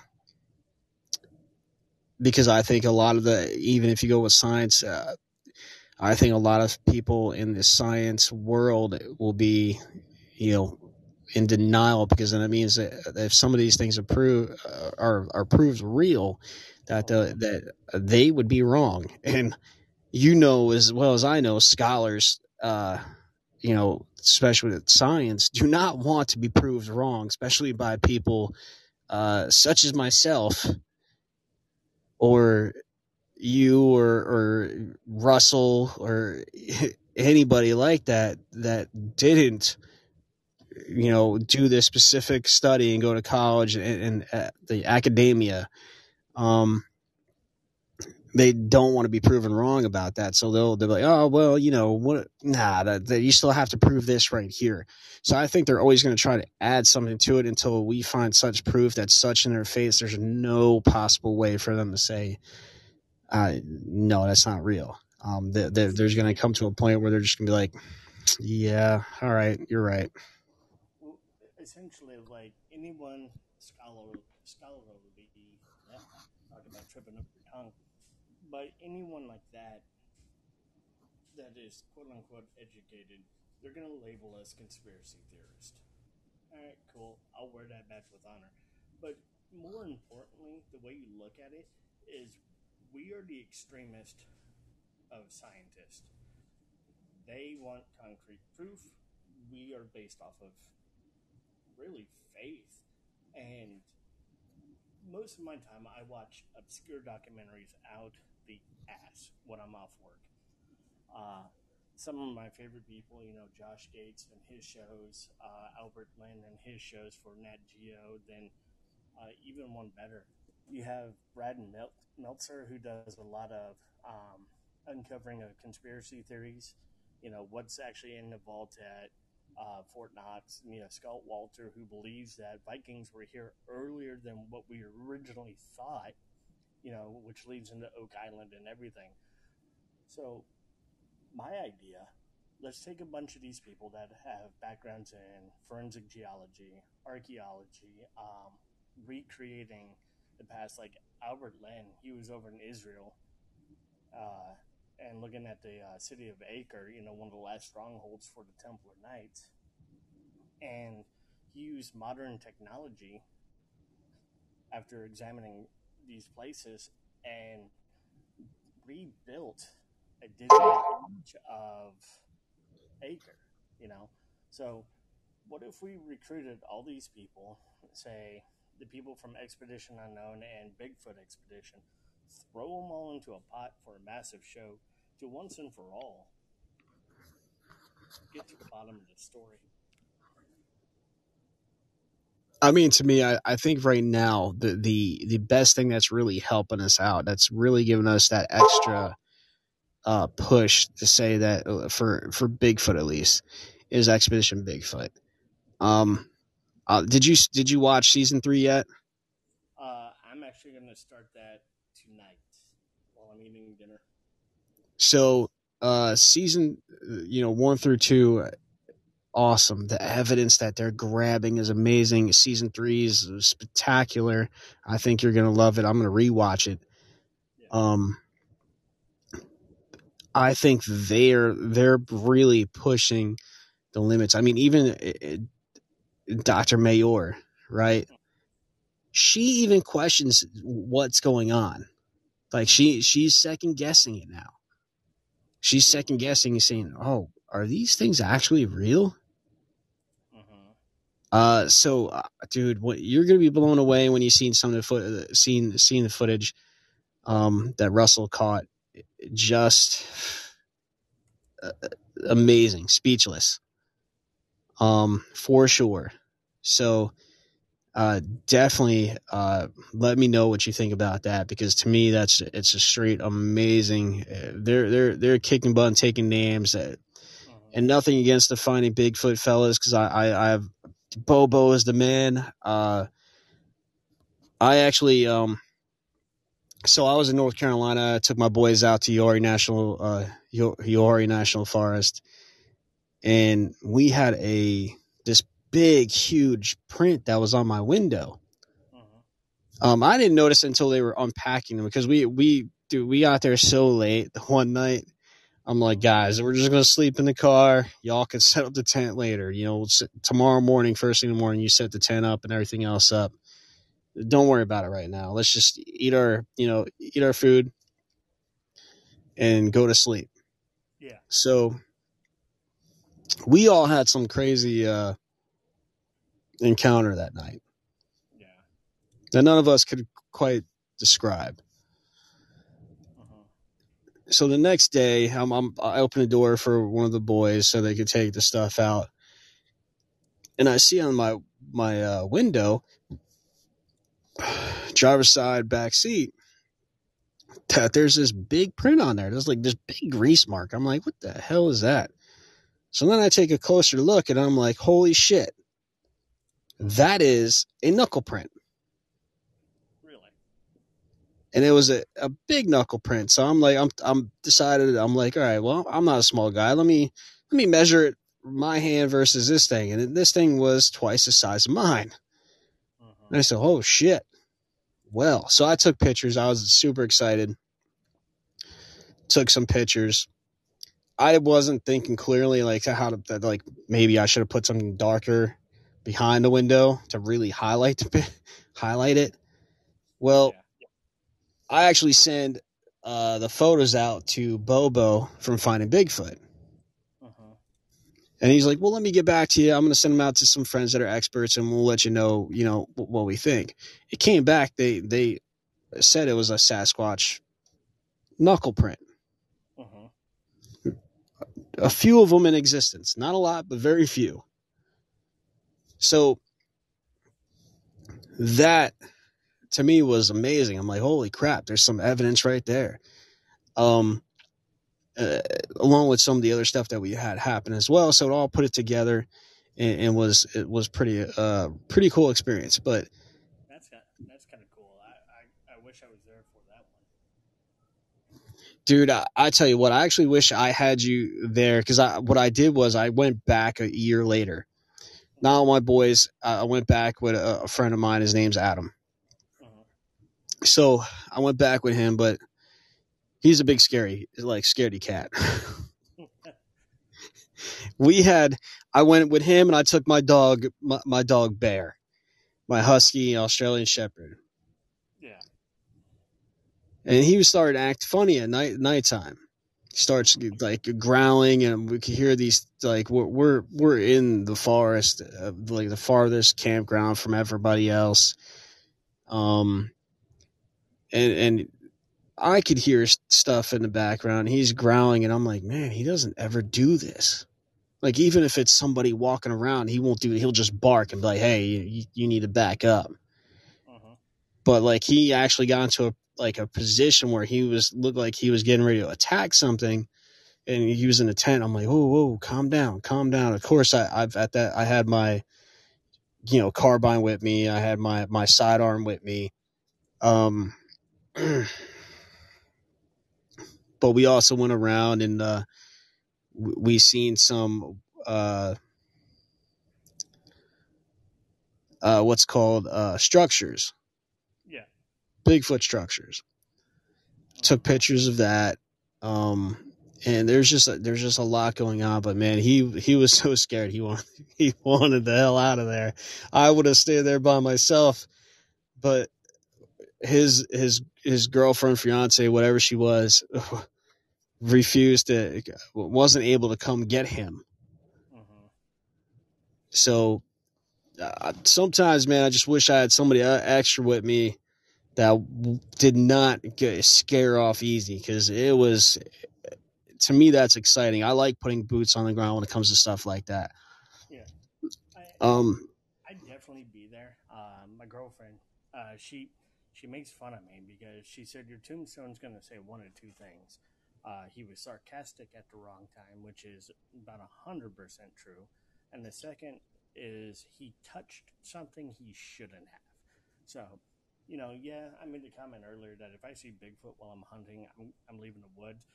But knowing me and how dumb I am, you know, because I have a Texas, Florida education, added with eight years of the army, uh, I'm going to try to pet the damn thing. And you know, you're going to be like Jeff, Jeff, Jeff, Jeff, Jeff, stop, and it's too late. You know, I get pulverized. I was I, the funny part was is I was legitly picturing this like you doing that before you said that because I was like I could see him reaching out and trying to pet this damn thing. And then you said it I was like, well, I guess that's exactly what he would do. Yeah. Hey, what's going on, Julian? Uh, thanks for uh, listening to the podcast. I hope you're enjoying me and uh, my co-host Jeff. Um, go back and forth and talking about the cryptids and Bigfoot, and uh, right now having a, just a fun little story of uh, what would happen if if Jeff seen Bigfoot. So My, question is, if since we live, you and I live here in Texas,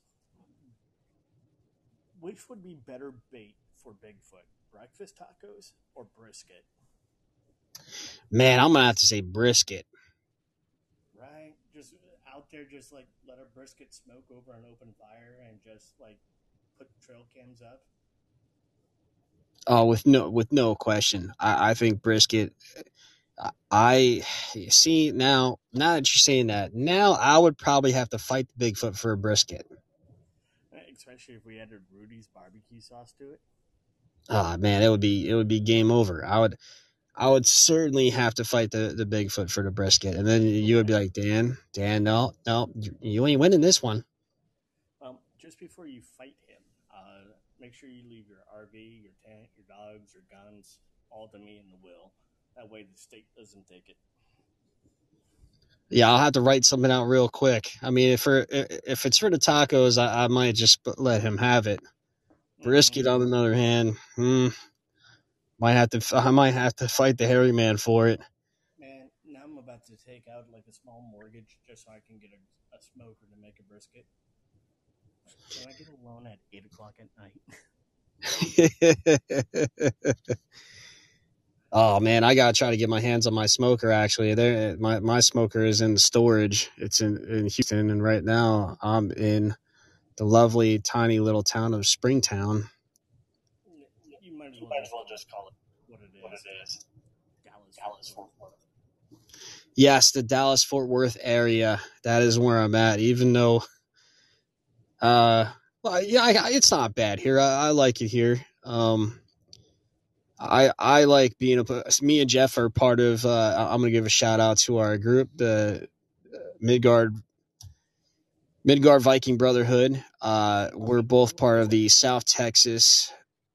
Well, I guess we're all one now, or did that? Did, did we all switch to one now? Uh, yes. Uh, correct, correct. You know, you, you know we're Texas. What we're one anyways. Well, we're the Texas. We're part of the Texas Texas et.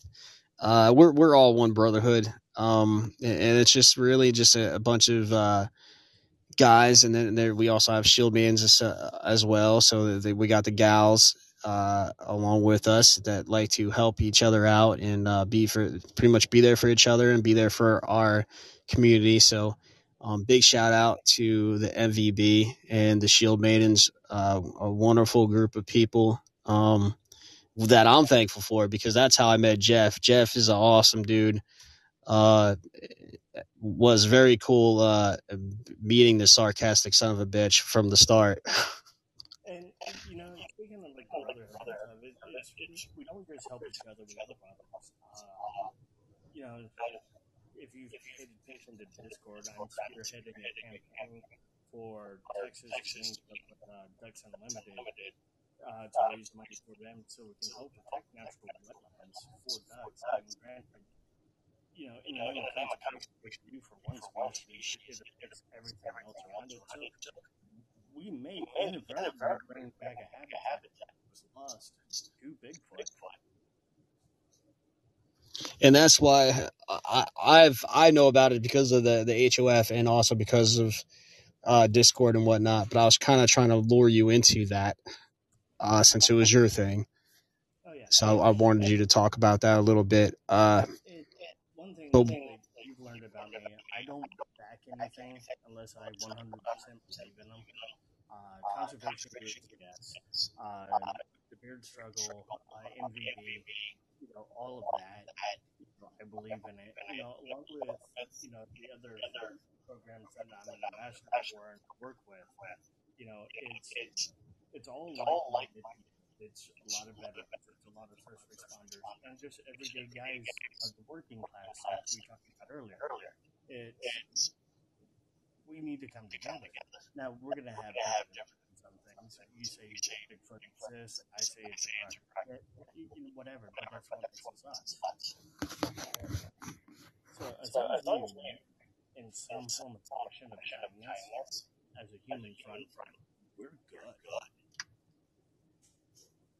I could I could definitely vouch for that, man. I was going through some some uh, pretty rough times before, and uh, the, the whole reason why I joined, man, because uh, I was really looking for for some kind of you know, brotherhood, you know, uh, that I could be a part of, not just to you know reach out and, and uh, help help me, but I, I like the fact that we reach out and help the communities around us and um, not just the communities, but the the the world that that you know around us.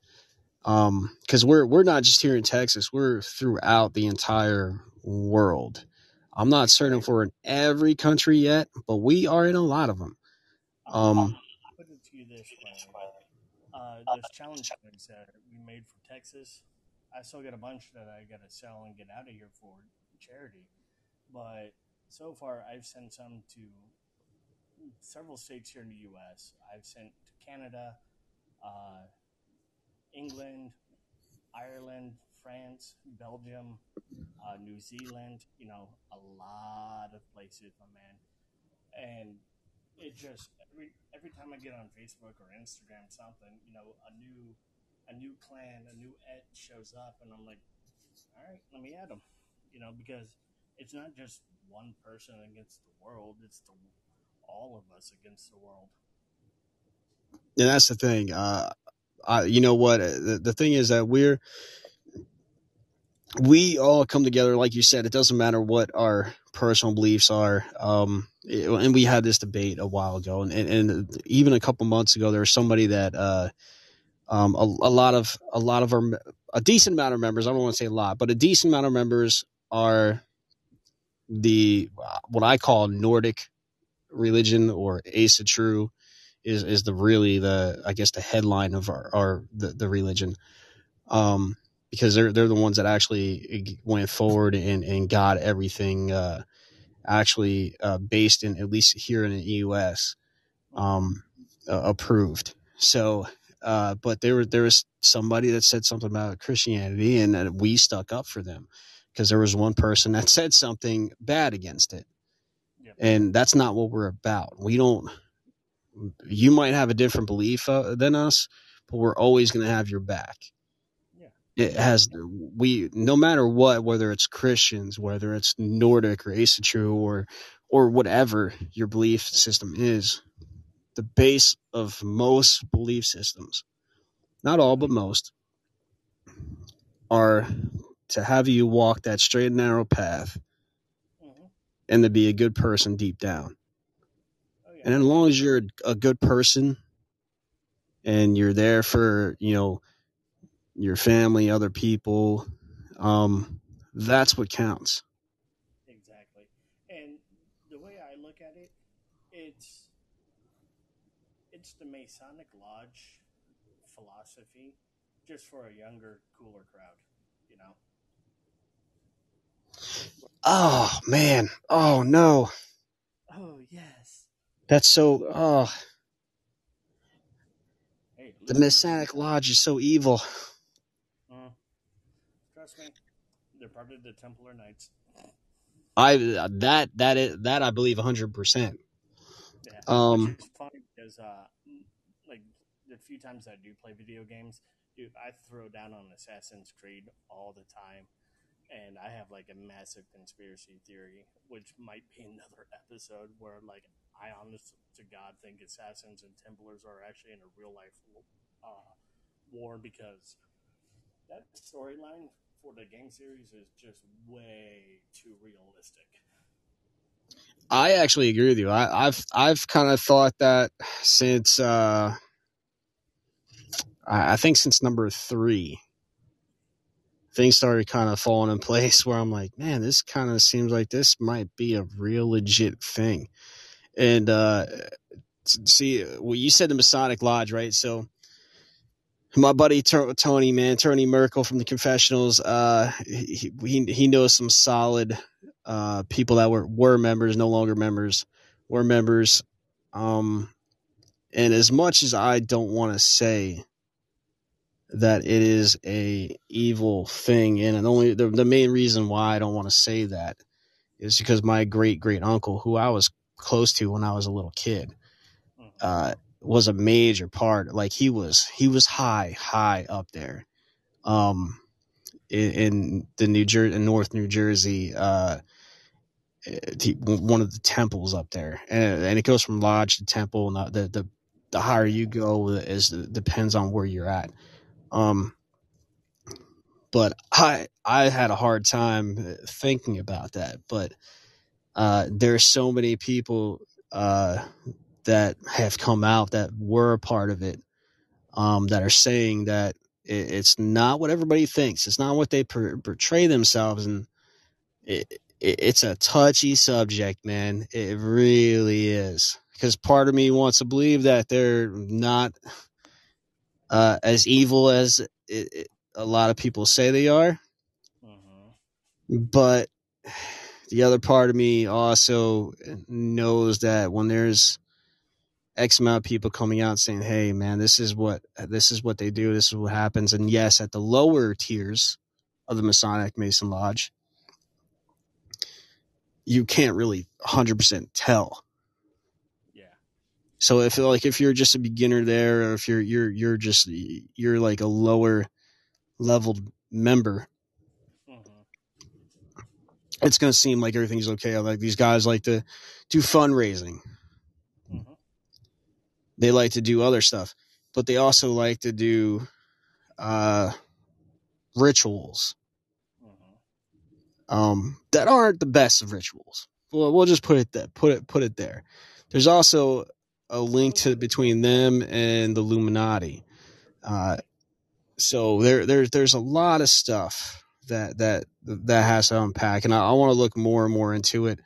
Um, there there's a guy that uh, Tony Merkel uh, talks to. He's he's he's friends with. He he's uh he, he has a podcast with another gentleman called Kill the Mockingbirds. Um, great podcast. I, I just started listening to it a couple days. I'm like 20 episodes in already. Uh, because I'm in a truck for 14 hours doing a re- as a repo agent. I got time. Oh yeah, you have plenty of time. but uh yeah man that's uh i i personally believe we're better than the masonic mason lodge and any other group that's out there because uh i've seen a lot of groups right I, i've i've been asked to join a lot of different groups Mm-hmm. um i've even been asked to join certain gangs biker uh, mc clubs as it were. Uh wouldn't because that's just not my thing. And no issue with anybody that it has that that does enjoy doing that. That's that's your thing